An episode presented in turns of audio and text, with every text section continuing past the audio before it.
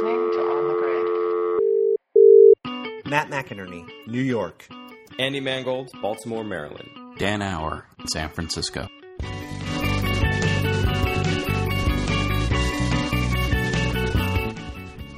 Every week, the three of us call in for a conversation about design's effect on the world and the world's effect on design. Here we go. How's everyone's week? Ah, it's raining. It's raining over here, but I think it's. We got some. I assume it's raining in New York too, Matt. Uh, I honestly haven't been outside today yet, so I don't know. You just have like an interior wall, like like a room just walled off to the center of the building with no windows? windows. I do have a window, but it faces a brick wall, so I can't really see the ground where I would see rain. The hitting. majesty of New York, people. How Oh, could you not want to live there? I actually have a pretty good reason for not going outside. Just the other day, there's a shooting a couple blocks up from where I work. Oh, I'll yeah. keep you inside. God, we should probably talk about that briefly, huh? That was yeah, that's horrible. It seems like every week. There's actually uh, there's an Onion article. There's like America celebrates week without mass shooting, and then an update. Never mind. That thing Yeah. killed It's like- me, especially because I, I, I had read the article yesterday or the day before the shooting. I actually read the article, and then the next day they updated it. And It's like the Onion can't even keep up with how absurd we are. The Onion is so so good because it's so poignant and it is funny, but it's also crushingly sad. It is always it, it is always the saddest when a satire comes true, and the satirist just has to throw up their arms. Exactly, Yeah. which is which is what happened, I guess. It is funny. I, so many people have said something to the effect of, "Oh, the shooting was only three blocks from my my walk to work every day and whatnot."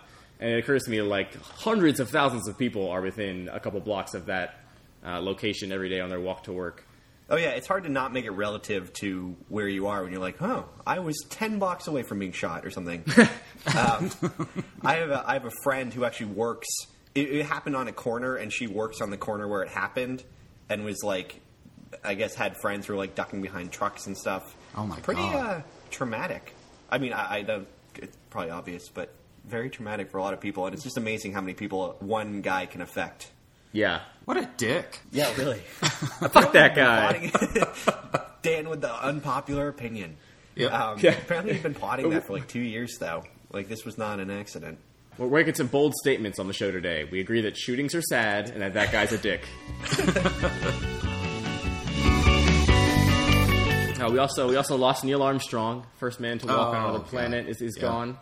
That's that's kind of a bummer. Yeah. Yeah, it is a bummer. Dan, Dan, Dan with another unpopular opinion. Yeah, it's a bummer. I, I actually really liked reading. I read a couple articles about him that were written, you know, after he died, and I, I didn't realize that he was so introverted and just nerdy. Like he was just an exceptionally good engineer that was a good test pilot because he was such a good engineer, and that's sort of how he got to his his place, you know, in the Apollo missions and all that sort of stuff. I love the idea that uh, nerds sort of rise to the top. I guess it's a good argument for uh, just working hard. I didn't realize he was an engineer and rose to that level. I did not know that. Yeah, he started out as an aeronautical engineer, and after he did all the you know NASA stuff, he went back to teaching aeronautical engineering at, uh, at a college. Just a nerd we happened to put on the moon. I think that sums it up. All right, you guys want to get to the top of the dock? Let's go Yeah, to the top yeah. of the dock. Yeah. I put this in, and it wasn't news this week. It was just something we've been talking about: the idea of specialized information, or or the idea of picking the information that you want. And we've talked about it in a very positive light. But I, I stumbled across an old TED talk by Eli Pariser, and it's called "Beware of Online Filter Bubbles." And he, I guess, he went on to write a book called "Filter Bubbles: uh, What the Internet is Hiding." And he talks about the idea that because we start to specialize this information and we get to pick the information that we want, we get further and further and further into our hole, and we never come out of there. Two interesting quotes from the thing were uh, what we want to see versus what we need to see, and information vegetables versus information dessert. And the argument would be that we're only going for the information dessert now, which is it could be partially like the reality TV world is information dessert, but also just your political leanings could be your information dessert. Yeah, absolutely. This makes me think a lot about the conversation we've been having the last couple weeks about Twitter and the nature of these various social communities and how, even though Twitter is exceptionally diverse, you can follow a really small subset of people and get a really sort of specific chunk of news out of that big, big flood of noise. Uh, for a long time, I got sort of most of my news from Twitter because I imagined if something relevant was going on, someone I followed would say something about it. But you know, recently it's come to my attention that that's just like dangerous, very very dangerous to rely on just the people that I've handpicked to provide news to me. Uh, When it sometimes you do have to just go to a news website and you know sort through it yourself and eat your vegetables when it comes to information. It is. I, I've dealt with Twitter very much the same way, and then it's funny to me. I guess I guess more dangerous, but funny to me sometimes when there are these just these huge things that happen that I'm not aware of until I go to the news site because I it's just so far out of whatever bubble I've crafted for myself that I wouldn't otherwise care about it, but it is a really big deal.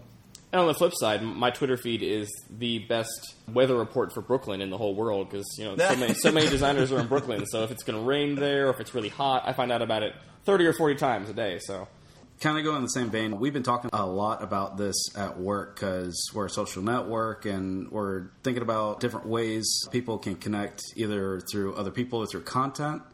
And when we talk about content, there's always the idea of relevancy. Pinterest does that, and some other ones that they try to get you into categories of stuff that you're interested in. So if you say like cars and technology and design, then you start getting a feed of cars and technology and design and it when you start interacting with something like Pinterest, it just it gets so funneled that you never see anything but those things.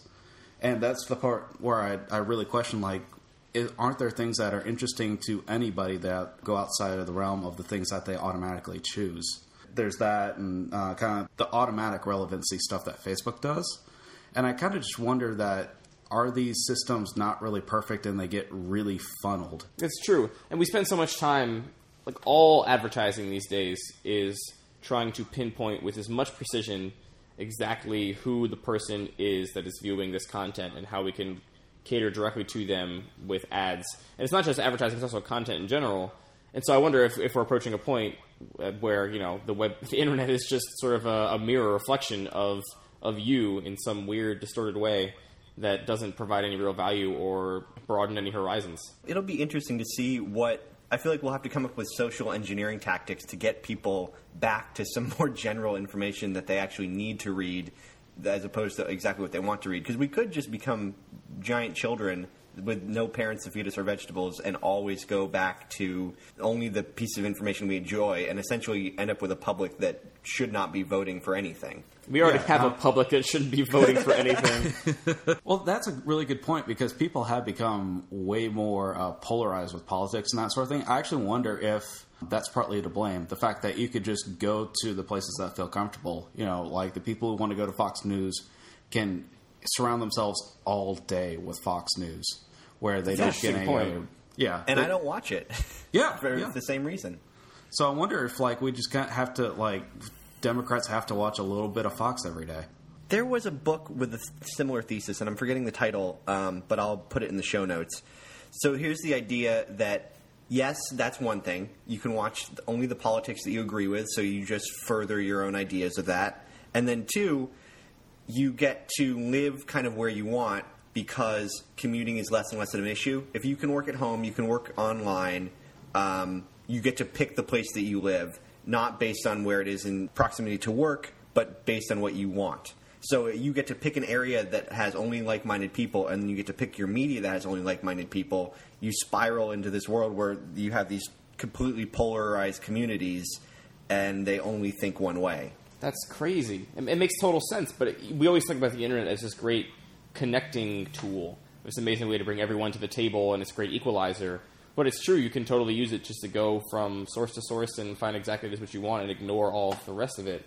It's, it really could ma- accommodate a sort of dystopian future where everyone lives exactly where they want and has the exact neighbors they've always wanted that never challenge any of their expectations or put them out of their comfort zone, and everyone's just sort of floating by in this tofu world. It it seems almost the only logical conclusion of this specialization of information, or the sorry, I guess the relevance of information to you. Free book idea. If you're a sci-fi writer out there, just just give us Yeah, a little credit on the back cover.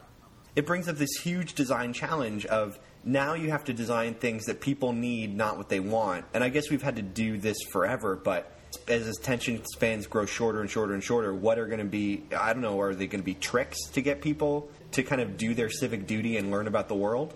Yeah, and, and in some ways, we've always been designing exactly what people need and not what they want. But this is different because we're designing something specifically that they don't want. Where before it was just like, you don't know that you want this, you think you want, you know, a knife with an ergonomic handle and rubber, all this stuff, but actually, if it's just got a wooden handle, it's way better, and here's why. But this is actually, I don't want to read the news. I don't want to be politically involved. I don't want to do my civic duty and figure out what's going on in the world. Uh, I just want to watch wimp videos all day of adorable dogs and people doing backflips, and we're sort of trying to force that down their throats. It'll be interesting as advertisers have to turn their skill set towards something altruistic just to get people to consume some sort of news that makes them kind of valuable citizen. But how do you do that though? Because ultimately, I mean, I know plenty of people that literally just don't watch the news because of how depressing it is to them, and and people who don't use Facebook because of how little value they see in it. And how do you do that in a culture that exists now, where people, if they don't like it, they can just shut it off? Well, you know how like Hulu, sometimes you have to watch a thirty second ad or a two minute ad before you watch a video. Yeah. Maybe instead of that, we just people have to like watch some information about politics and some like relevant news stories before they're allowed to watch the next episode of Two and a Half Men. That would be a really interesting uh, not for profit to start. Is the kind of advertising for good, where you buy ad spots to deliver information that you think people actually need, as opposed to selling them one more soda. Dude, we're just giving out ideas today. We told we said on a previous show that ideas are not as valuable as we think they are. So let's Take put them out them. in public and see if they work. This is the Damn Idea straight. Brigade. That would be a great Kickstarter, funding a, a, a set of media buys that get people more valuable information. That's so many levels of like assuming that we got to find the people that think they're so great that they're willing to pay their money to improve the general understanding of the rest of the population. It's like so many levels of uh, assuming that you're better informed than the next person. I guess that's always what it is, though, right? At some point, if you're going to be an editor, you have to assume you know what's good for people. It always kind of blows my mind that people do run for president because at some Oh, point it's you just have to be a crazy narcissist, right? You you Or- think you know what's best for everybody. Or I- like I always thought. So Obama's the first president, partially because I'm first president and I've really been old enough to, to vote. First of all, um, the first president I've really identified with and felt some sort of empathy towards. Where before there always been such like characters to me, and I feel like in a lot of ways, to be president, you have to just either be a super narcissist and just think that you're the greatest person in the whole world and, and this is this is meant for you, or you have to understand that you're taking one for the team. Because being the president is a horrible, horrible job, which is a realization that I think everyone has at a certain point in their life. But it's such a draining, horrible thing, and you get blamed for everything on the whole planet. I think that in some ways, you have to just take one for the team and say that you're going to give up eight years of your life to do it because someone's got to do it, you know? Yeah, it would just be the same thing for this, unless we're going to hand it out like jury duty. You just get a letter in the mail, and you're the president this week. I shouldn't have registered to vote. I got president duty again. I don't want to be president this week, guys. God, I really hope it doesn't go to war while I'm there. Oh, it's gonna be the worst. Oh, this is it's, it's a lot to this idea, though. It is there is definitely a. I guess we're just now getting good enough at catering this information to people that there is a dark side to it. There is a, a downside to having everything so spoon fed to you. Yeah, and the the other thing about it is that it's not even necessarily spoon fed by people. It's a computer's idea of what a person wants. So Ooh, ooh. it's that's it's a little darker than than just people giving you what you want. And someday the computers are going to decide that they're just going to feed us pro-computer propaganda. And everyone's going to think all the robots are great. This Ugh. is a whole other sci-fi novel, but it's it's such a different Terminator. They're not. There's no war. They just pipe all the information they want you to have into your your computer, and now you believe everything the robots say. There was no need for a war. This is the dystopian episode. We always talk about how great the future is going to be, and I, I guess we need to reel it in a little bit sometimes. Everyone, the future's not going to be great unless you go and look at the popular hashtags on Twitter once a day and go read the cover of the news blog that is opposite your political beliefs. Justin Bieber is God.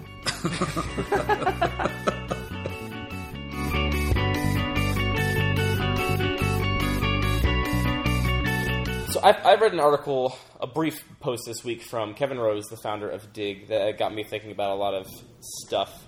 Um, he put a post on his blog called the Boolean Graph. Um, basically, he was talking about the problems that have come up with Facebook and other social networks. And uh, my big takeaway from it was that he's talking about how, you know, up until this point, social networks have very much had a sort of like heyday. There was the Friendster days, and then everyone shifted from that over to MySpace, everyone from that over to Facebook. Now people are sort of specializing and going over to Instagram or Path or Twittering and sort of splintering a little bit more. But I think his point was that one of the reasons this happens might not be just the trend of evolving technology, but also the fact that when you adopt something, you're a certain kind of person, and if that service doesn't grow and change with you, a couple years later, you're a different kind of person, and that information is no longer relevant to you. And that really hit home because I, I have a Facebook account that I got, I think, the end of high school. So I friended all my high school friends and whatnot, and, and now the account is more or less useless to me because every time I sign on, there's like 600 people whose updates I could not care less about. And I've been slowly trying to unfriend them in an effort to make it a little more usable and try and understand what Facebook is today because I feel a, a obligation as a designer to understand exactly what Facebook is and how it performs in the world. But it's just it's incredible friction amount of high friction for me to go and take all my friends off and make this service useful to me again. I think this is one of the reasons people I I jump ship. I know because you just like you treat the first social network like your first Halloween, and you just eat all the candy in the same night, and then you have a huge stomach ache the day after. And yeah, I just I remember the early social networks just going nuts and friending everybody, and not realizing I'm losing the value of the network by doing that. Like I can remember having MySpace and having like thousands of friends, and then having a Facebook and having a couple hundred friends, and then having a Twitter and following like a thousand people, and I just had to kind of slowly reel it back to make this thing actually useful and realize it's not just like making the most connections; it's hopefully making quality connections if if that is possible via a social network. And it made me think about how that might be one of the biggest advantages of Twitter that I hadn't realized before. How easy it is to unfollow somebody. I mean, I, do- I, my Twitter following is fairly uh, fluctuating. Like if someone tweets out a whole bunch of dumb shit that I don't care about, I'm like, well, you're gone, un- unfollowed for now, and I'll follow some other people for a little while just to test them and see what their content is like. And it's very much a fluctuating thing. Which is not the case with Facebook. Uh, I actually really hesitate to friend anybody now, just because I, I know that maybe in two years I'm not going to care about them anymore. I don't want to have to go through all the work of unfriending them, or worse, finding out about the, the kid they had out of wedlock or something. So yeah, it's interesting to think that maybe one of the next big things will be something that really grows with you and allows you to to change the way in which you use the service based on how your your life changes. Oh. It's also it'll be interesting to see how you design the feature of friending and unfriending in the future, knowing that it's become this kind of I guess it's become more socially acceptable to unfriend people, but it is still a rejection of somebody and if they find out while there's no notification being sent to that person, if there were less ways to find out that you do or do not have the connection or have broken the connection, you might be more willing to make the network more valuable for yourself. I mean, in the future, though, is there any sort of idea that maybe it just isn't as binary? Because in life, it isn't just like you are or aren't friends with somebody. There's different levels of knowing somebody, and I just, I think it just feels a little bit archaic. The fact that we're still at this point where either you're like specifically connected with this person or not, and it isn't as fluid as it is in reality. I, I could be wrong, but I think Facebook does have a close friends and also an acquaintances option, so you can sort It- of It's like grouping, kind of like Right, it's circles or something. It's the same idea as circles. Mm-hmm. yeah. I, So I think Facebook would really benefit if they had a really fun way for me to go through and unfriend people. Like maybe it just like puts all my friends in a big grid, and I can like, you know, take a trash can and throw the people in the trash can I don't care about anymore. It should be a game of asteroids where they come. You have to shoot them from the sky. You be very careful not to like, oh, I shot my mom. Crap, I got to go refriend her. Yeah, it, it's interesting because I, I, I do think that that is that is one of the biggest problems with Facebook, and it is one of the things I maybe didn't notice about the value of Twitter was that it was so easy to unfollow people that you know I never feel out of control of what of my content. And every time I go onto Facebook, I'm like, oh, look at all this crap I don't care about at all. Super. So yeah, I I think that's, that's a big part of, of the next big thing. Maybe is that it can grow with you and, and change and evolve. I like the idea too that it's not binary, but I also struggle with the fact that you, it becomes a more complex function and it's just harder for somebody to do. And if it, like, are we going to add people if there's more than just a follow button? If there's like seven buttons, or do you Yeah. mean it in a different way? I don't know if there's really a system that um, can really set that because, like you're saying, if there's seven different buttons, that is really, really not usable. Uh, because then there's this whole management thing. Like if somebody goes to the next level in a friendship or whatever, but um, I don't know. I just feel like even if there was a way where you could still stay relevant with that person without having to do the whole follow unfollow thing, that would be optimal. But what does that even look like? I have friends, like close friends, that I don't follow on Twitter because I just don't care about. They, they tweet a bunch of stuff all the time, and they're not tweeting about things I care about. So I feel like where Facebook is very much a rejection because they call it a friendship, and it's like, all right, I'm rejecting you as a friend. I don't want you to see my stuff. Twitter, I think, is more acceptable maybe to not follow people that you're close to, just because hey, I like you, you're a good person. I just don't care about you know your Foursquare check-ins at every single place five times a day. So uh, Right. in, in that way, Twitter is also very simple. It's just it's not saying we're friends or not friends. It's just saying I care about what you're tweeting. Like that is the that is the entire interaction. It is, yeah. There's the there's the functional difference of it, but it, I think it really does come down to a lot of the time just the metaphor that you use for it. Because follow and friend do do different things, but people treat them very much the same way. And maybe the using the word follow to describe the function allows people to more fluidly, you know, break connections and then make new ones, or break connection, come back to it, make another one. I, I love the idea that just a little, the way you use the word or the, the image that you try to bring in somebody else's mind in describing a function changes drastically how they interact with it. Yeah. Oh God, wouldn't it be okay? This might be a stupid feature, but specifically for Facebook, how there's a really really binary friend and unfriend. I wonder if there would be something you know like after a certain time span, Facebook basically says, okay. Real talk. You haven't talked to this person or interacted with them in like a year and a half.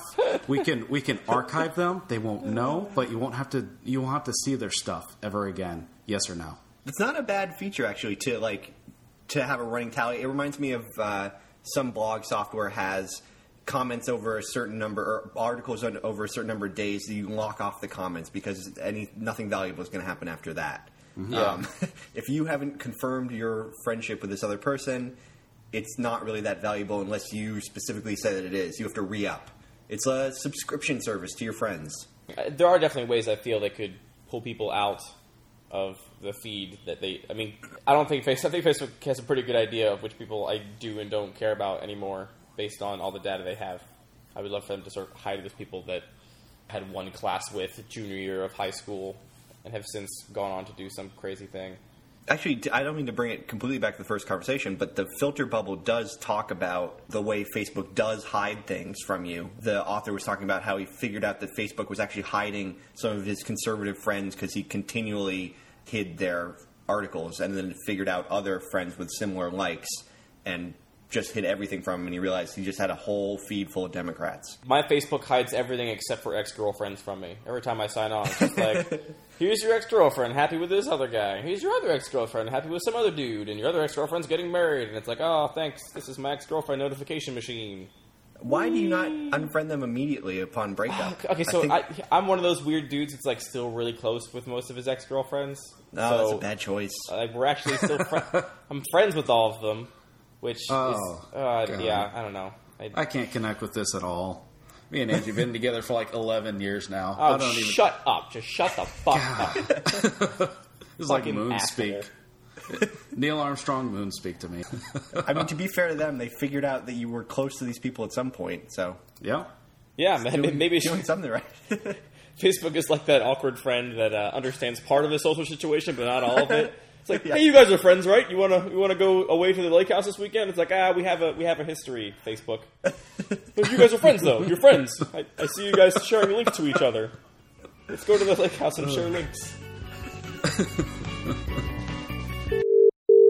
If you're interested in supporting the On the Grid podcast, we have an interesting sponsorship model available. You can email us with your website, mobile application, maybe a logo or a poster, some sort of design work, and we will critique it on air, which provides twofold value for you. One, you get some critical feedback on your thing to make it better, and two, you get some ears that get to hear about your product. and we're going to try to be as honest as possible. And hopefully, it's a work in progress, so we have something to actually discuss. Yeah, and we just give it an honest critique to say this is what our thoughts are. Maybe this could help you out. You can email us at mail at onthegrid.co. You can also give us a call if you want to provide a short little description and some context. Our number is 973 on grid 2, which is 973 664 7432. And if you mail us, we'll send you rates and we'll tell you what we need from you an image, so a little bit of context so we know what we're talking about.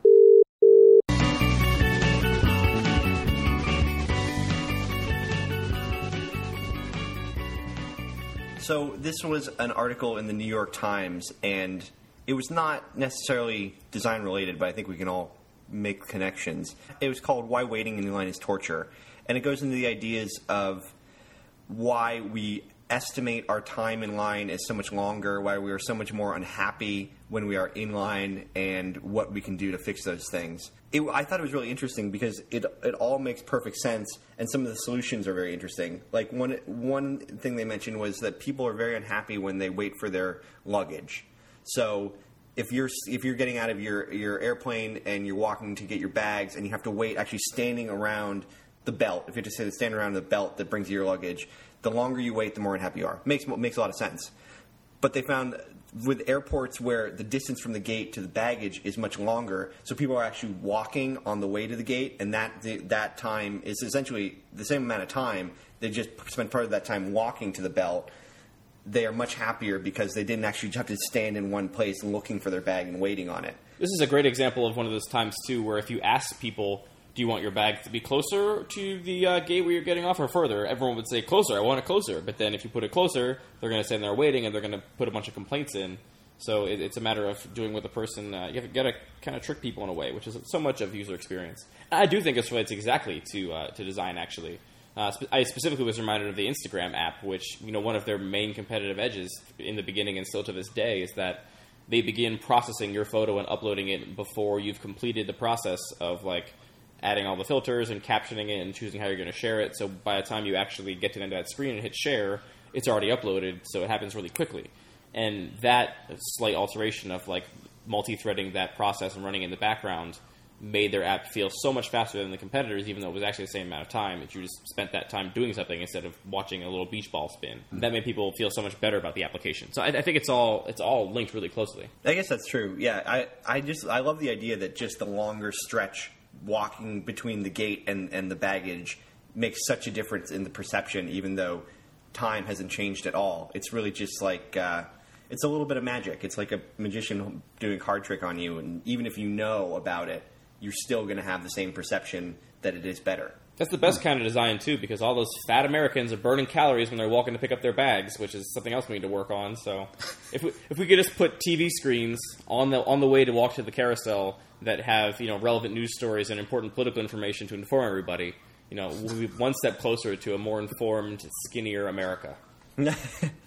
I did think it was interesting that the article brought up not only about the the waiting in line, but how many how many of our decisions are made to kill time, and like how much of our lives is really spent like avoiding doing nothing in the future.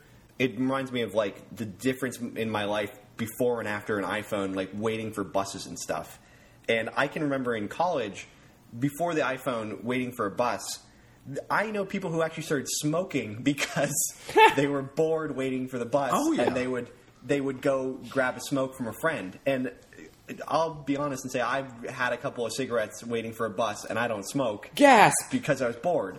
And that's that's an amazing decision, a decision that could kill you because we were all bored for a couple minutes. Yeah, and it, it reminds me too of why I like to ride bikes. Like it takes longer to ride a bike most places uh, in in a city, but I would so much rather be going slowly on a bike to that location the entire time than stop and go in a car, which drives me up the wall. Yeah, I actually make decisions like that about taking the subway sometimes where I realize the subway will get me there so much faster, but I have to like stand underground for five minutes at a time when I could be walking. So I could stand underground for five minutes and then wait five minutes, or I could walk for 20 minutes, but it just feels so much better because I'm outside and I'm doing something. Standing waiting for that subway to come feels like you're dying. Like it, it makes you realize that your life is finite and you will die someday. We talk about death so much on this show. Design has so much to do with death. everything we design really does have to do with death because if you if you are reminded of your mortality, you will think about death, and some of the design decisions we make will remind you of your mortality. I'm just picturing you walking like 60 blocks now in New York with your headphones on, and I'm walking on Sunshine's plan, and you're just bopping along. There's a really excellent episode of 99% Invisible that relates to queue design that everyone that's listening to this should now go and listen to because it's excellent. Um, and it talks a lot about some similar ideas that are in this article and uh, how much of an art designing a line really is. And then that, all those same considerations, I think, have to go into any interface that you design ever to try and make the waiting a more enjoyable experience and less feel like waiting. Yeah, it, it's like the as as sign up forms have been pared down over time. The realization that like if they can just get you in to, to hop on it really quick and give them your email and your password and go. You'll sign up for the other stuff later because you're already in, but let's just get you in right now.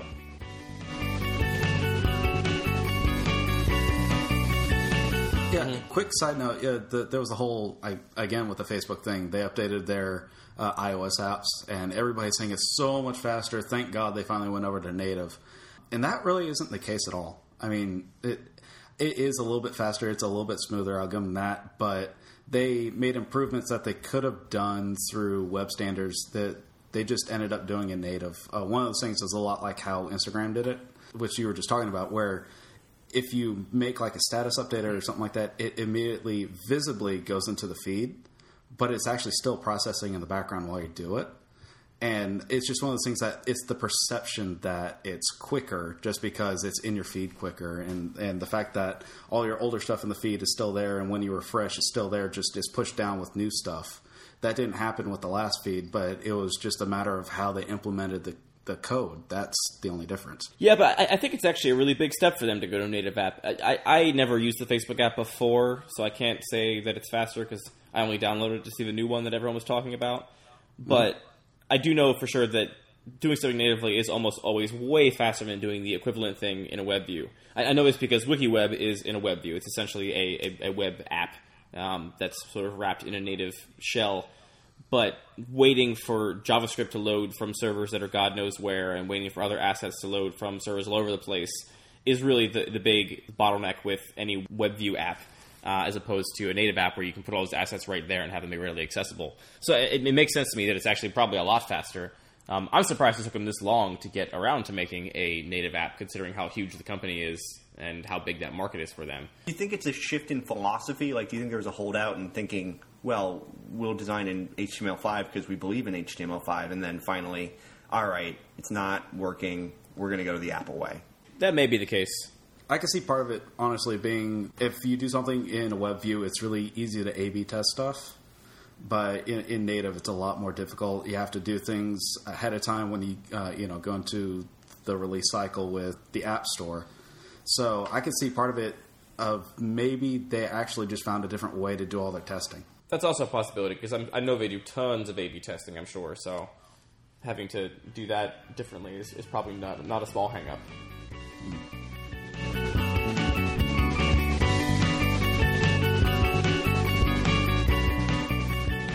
So I know we talk about skeuomorphism a lot on this show, at least we have in the past. I thought it was interesting. I saw that Evernote now came out with a physical notebook which is a really interesting twist for me because you know Evernote presumably started because of all of the uh, failings and shortcomings of physical notebooks, and now they're like, oh well, let's just also print a physical notebook, which seems strange to me. But people's responses to it was mostly positive. People all seem to be sort of impressed that an internet company can pull out the stops and actually make a physical product.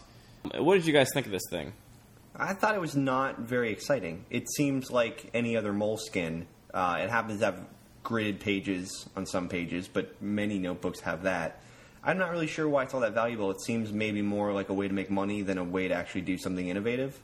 Yeah, uh, like honestly, I, I, have my iPad and my Moleskine that I walk around with uh, every day. iPad does a lot of useful stuff. It can connect to the internet and do things that way.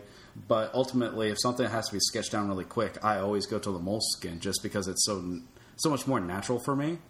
Mm-hmm. And even though I can see where they're targeting me specifically because I have both of them, they're like, oh, well, you use Evernote and you use a Moleskine. Why don't you put them the, the two together? I just I don't have the need to have things I sketch in my notebook digitized and, and put in Evernote. It's also a very tedious way of doing things. I think there's there is room for a product like this if it if it adds something to the app, which it seems to claim it does, but not not hugely if you could actually sketch and it would go straight to the app, or there was a very efficient way of getting the information into the app, and it, and the I know they have handwriting recognition, so that's kind of cool, but taking a picture of every single page is super tedious, and it's really the same thing as just taking a picture on your phone and putting in your photo album. I don't see this being any sort of innovation. So, do you guys think there is room for any web service or product that replaces something physical to also bring in that physical thing? Because to me, I think that it seems like backpedaling. I don't like. Yeah. It, so if this had been something that Evernote started with, and I think Evernote's a weird a weird example because very few people I think have a problem with their sketchbooks. Like a sketchbook is a very intimate thing. People use them all in totally different ways, and all of the solutions like Evernote solves the way that one person uses their sketchbook. Like you said, Dan, it hasn't replaced your sketchbook for you, um, nor do I think it ever will. So. Uh, but is it possible for some web services to use a physical product in the beginning to sort of wean people over to a other solution, a different solution? I think Square's doing that. I mean, because they have this physical card reader. It's a damn good ulti- point. Yeah, but it, you know, they're obviously trying to ease into this uh, digital currency rather than something that's in a credit card. That I really that approach I appreciate much better. It's a very it's a much more honest approach, and it's like we're not there yet, but we'll get there together, as opposed to like here's how here's the future of notes. Wait a minute. no, overall, overall, it, it does seem like a huge, a weird step backwards, and it's it's also a weird admission that your service can't do all the things that you want it to do. So you're going to instead send people some notebooks and let them do it physically, and then try and get them to take pictures of it and put it on your service anyway. I am forever looking for the the way to finally get rid of the paper notebook, though. Like I I always have one, and I don't even do a fancy one. I just do you know those old comp books, um, just cheap, lots of paper. It's all I need. I don't need a moleskine Yeah. because that's a lot of money over time. Like I go through notebooks too fast to be spending twenty bucks at a time on a notebook, and all I really want is a piece of paper around at all times. And Yeah. it just can't, I can't do it on the iPad. I can't. My finger is not a pencil, and uh, a stylus never seemed quite right. There still is a there's a problem to be solved. I just don't. I haven't found it yet. I don't know that anybody's really done it that well. Yeah, see, that's the thing is that uh, I've been trying to use Paper, that app that's on the iPad. Yeah, I've tried that too. And, Like I've been trying it. I got myself a stylus. Like I, I did the whole read the reviews to see what the best stylus was. Uh, I've been trying a couple out. But bottom line, I end up having to stress out more about how the, the stylus is interacting with the screen rather than the crap that I really need to get on the screen so I remember it. Yeah, it's true. A pencil is still a really amazing tool that's evolved over many, many years to be as efficient and the perfect thing for the job, and we have not been able to replace that uh, digitally yet. I get all warm and fuzzy about paper notebooks. I, I still like them. I love having like an archive of my sketches for the past six years and being able to just have that as a sort of byproduct of the creative process. And I think it's interesting. Um, not to say you couldn't have that digitally, but it, it feels less nice. I, I, I still have I still have analog warm and fuzzy feelings. I have to I have to confess. I need to go to like Analog Anonymous or something. do you do you um, keep one the same kind of sketchbook and just get it over and over and over again, or do you have a mess of sketchbooks that you've tried and Whole mess, a whole mess of them. Um, I, I actually I think only there's only a few sketchbooks I've ever gotten more than once. Um, I bounced around a whole bunch. I, I, I too have a bunch of those really cheap composition notebooks that are sort of laying around. So I've got a bunch of those. Uh, I've had a few moleskines, a bunch of much bigger books because I always didn't like the small ones as much, so I could have a big space to work with. Yeah, so I don't have a nice like set. They don't look. They don't sit on a shelf and look all you know homogenous. But um, but no, I, I still like having that physical. I like to page through them too every once in a while and then look at how far uh, I've, I've come and feel ashamed and humbled. I do. I yeah. I kind of envy people who have kept the one notebook over the years. I don't know if you've ever seen this, but Michael Bierut keeps all of his sketchbooks over time, and they're Oh, all he did that in, speech on it. Yeah, he did an exhibition of it too, and they're all in comp books. It's like perfectly uniform, and they're all dinged up and drawings all over them. And ah, I, w- I wish I'd just picked one early on and done that, so I can just keep doing it. Yeah. Uh, my life in sketchbooks is going to be like this mess of junk, and then finally onto some digital vi- device in the future where you won't see anything. It's never going to be a great exhibit. It's too bad. Yeah, It's too like bad. I've been I've been trying to do that uh, because I have stayed pretty consistent with the same moleskine, like no lines. It's just just paper. That's it. And I end up getting it usually in I don't know like stuff that I can remember. Like when I was out on my honeymoon, I actually got a new moleskine just so I could do uh, drawings while we're out and about on the city. Whoa, what kind of drawings there? Keep it to yourself. Dude, it, it was Savannah, Georgia. There's We, we, we call that one. We call that one the Titanic moleskine. Oh my. No, but I mean that way when I'm actually thumbing through them and seeing like sketches I was working on for like a designer or something at that point in time, I also get to have that connection of stuff that was happening in my life at the same time. So that's actually why I try to do that connection rather than just picking up one whenever I need it. Yeah, and, and Paper tried to emulate that in their app with you know the different. You could separate your sketches into different books and group them that way. Which I, I love the idea of it, and then in practice, uh, that's just not how it didn't work for me in practice. I, I wasn't able to separate things, and once you draw something in a book, you can't really move it over to another book. Yeah, it was like it was this limitation that didn't work as much as as we like the physical sketchbooks. It's not. It doesn't work digitally. Yep. Yeah, we should uh, make some on the grid sketchbooks and put them out there. It would be a funny joke. Wait, on the grid, would they be graph paper? I, Yeah. I see what you did. Yeah, Uh-huh. pretty pretty Graded clearly. I paper. think. Yeah, Yep. yeah. Uh huh. You Yeah. pretty much telegraphed Yeah. that. That was It's